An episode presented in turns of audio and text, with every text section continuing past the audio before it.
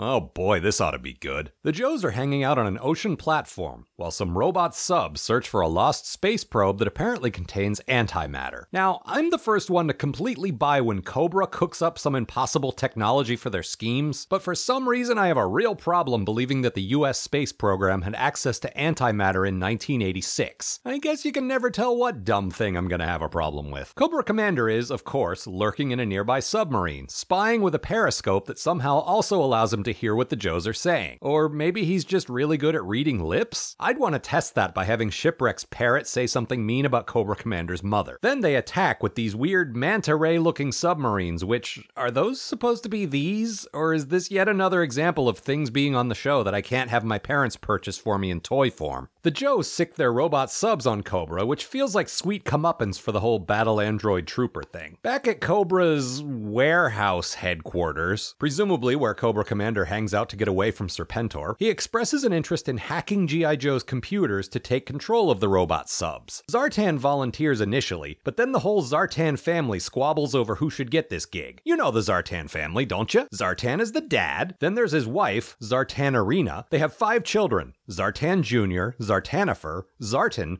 Zartrude, and Zarther. And don't forget their little kitty, Zartiger. All of them, of course, inexplicably turn blue when exposed to sunlight. Zartan Jr. draws the short straw and proceeds to hack the G.I. Joe's computers by breaking into their headquarters. Oh, right. Modems were just barely a thing at this point, so General Hawk probably hasn't sprung for that second phone line yet. Poor little Zartan Jr. gets chased away from Joe headquarters by a surprisingly alert security guard, so Zartanifer decides that it's her turn. She shows up in disguise as a computer specialist, complete with a piece of paper that says she's allowed to walk into the door with the big secret sign on it. And Beachhead, who I thought I was beginning to like, completely falls for it. Sergeant Carol Weidler, I'm assigned to aid in the installation of secret computer equipment.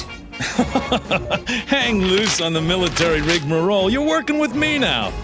Let's go somewhere and talk uh, so I can fill you in on the big picture. Oh boy. Whatever she ends up doing to mainframe here, he kinda has it coming. And what she ends up doing is making it look like a bunch of heavy boxes accidentally fall on top of him. Unfortunately, he rolls clear and then saves Zart. Ah, crap, I forgot what fake name I was using, and I'm kinda bored with that joke anyway. He saves Zarana, who he thinks is Sergeant Carol Weaver. And Zarana is actually charmed by this because nobody's ever done anything nice for her before.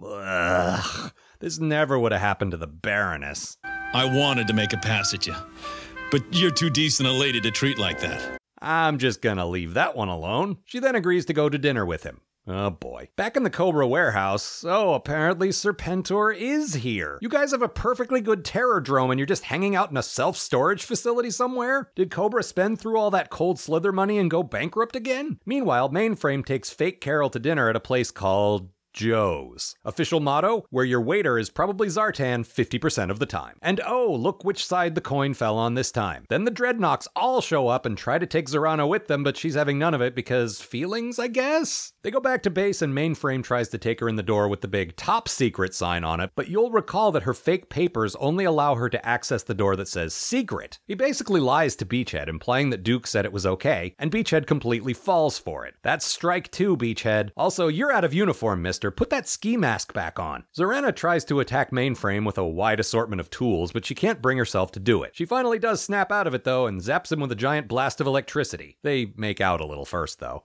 And who can blame her? Computer programmers were basically rock stars in 1986. Then she reprograms the robot subs, and all 50 dreadnoks come pick her up because I guess we're completely dispensing with the illusion of stealth at this point. You did well, Zarana! Or should I call you Delilah!